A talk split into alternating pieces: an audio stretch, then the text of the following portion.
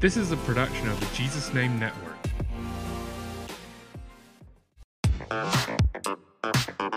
Welcome to That Pentecostal Podcast. Kids are the best. They make every moment better, more fun, and more worthwhile than life was before them. My daughters are amazing. I'm blessed to be their dad.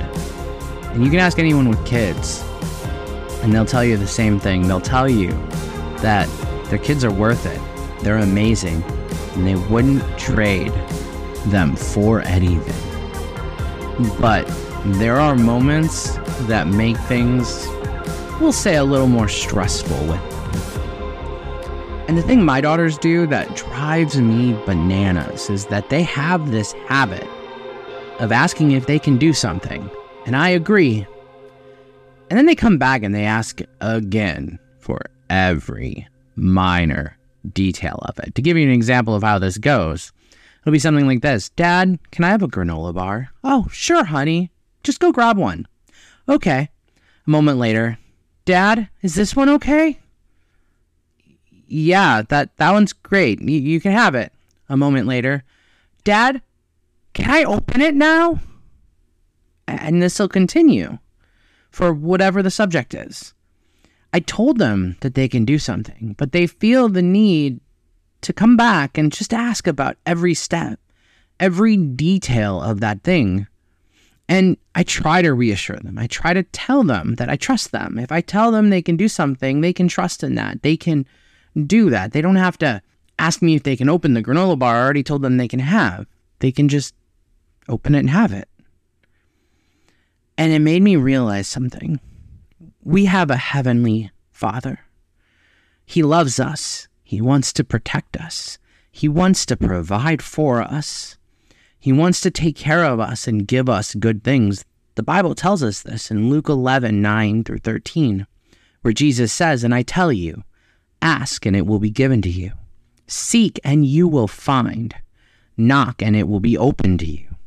For everyone who asks receives, and the one who seeks finds, and to the one who knocks it will be opened.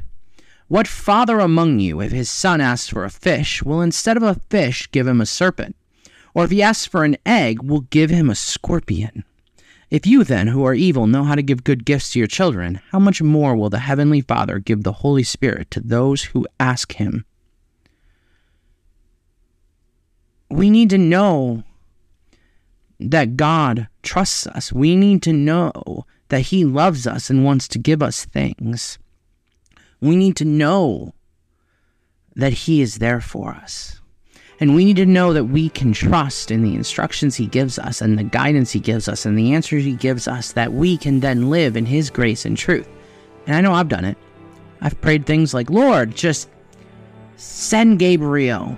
Tell me your will, and Lord, whatever it is, I'll do it and waited because I wanted God to just openly just declare his will and I'll follow. But otherwise, Lord, how can I possibly know what it is that you want me to do? Something I've realized as I've gotten older and and what my daughters have shown me in this situation is that God already told us what to do. He already gave us the directions and the commands. There's a story in the Bible we find in Matthew chapter 8 where a Roman centurion comes to Jesus and he asks that Jesus heal his servant. But he doesn't just ask Jesus to come heal his servant, he just tells Jesus that he knows because he is a man of authority that if Jesus says the word, he can go home and he'll know that his servant is healed. You know what Jesus responded to this man saying? Matthew 8:10 says Jesus heard this, he marveled and he said to those who followed him, Truly I tell you, with no one in Israel have I found such faith. That's what I'm talking about. I'm talking about that kind of faith in God. I'm talking about the kind of faith in God that says that He said it, and so I just know it.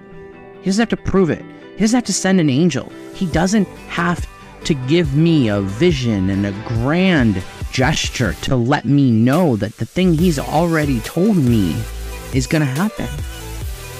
We just need to know His words.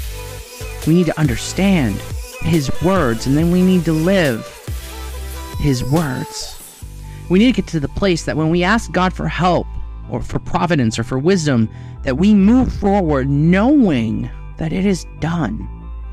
Not because of arrogance or pride, but in simply knowing what Paul wrote in Philippians 4:19, that my God will supply every need of yours according to his riches and glory in Christ Jesus. When we do that, when we get God's commands and we trust in his commands and his words and his promises and we live in them, everything will become clear and apparent. Our needs will be met, our future will be guided, our path will be clear. The Bible talks about order my steps in your word, and that's what this is talking about. That when we live this way and we trust this way, that we can trust that our steps will be ordered in His word because we have come to know it and understand it, and we live knowing that He trusts us to follow His path. And that gives Him the ability to truly provide our every need.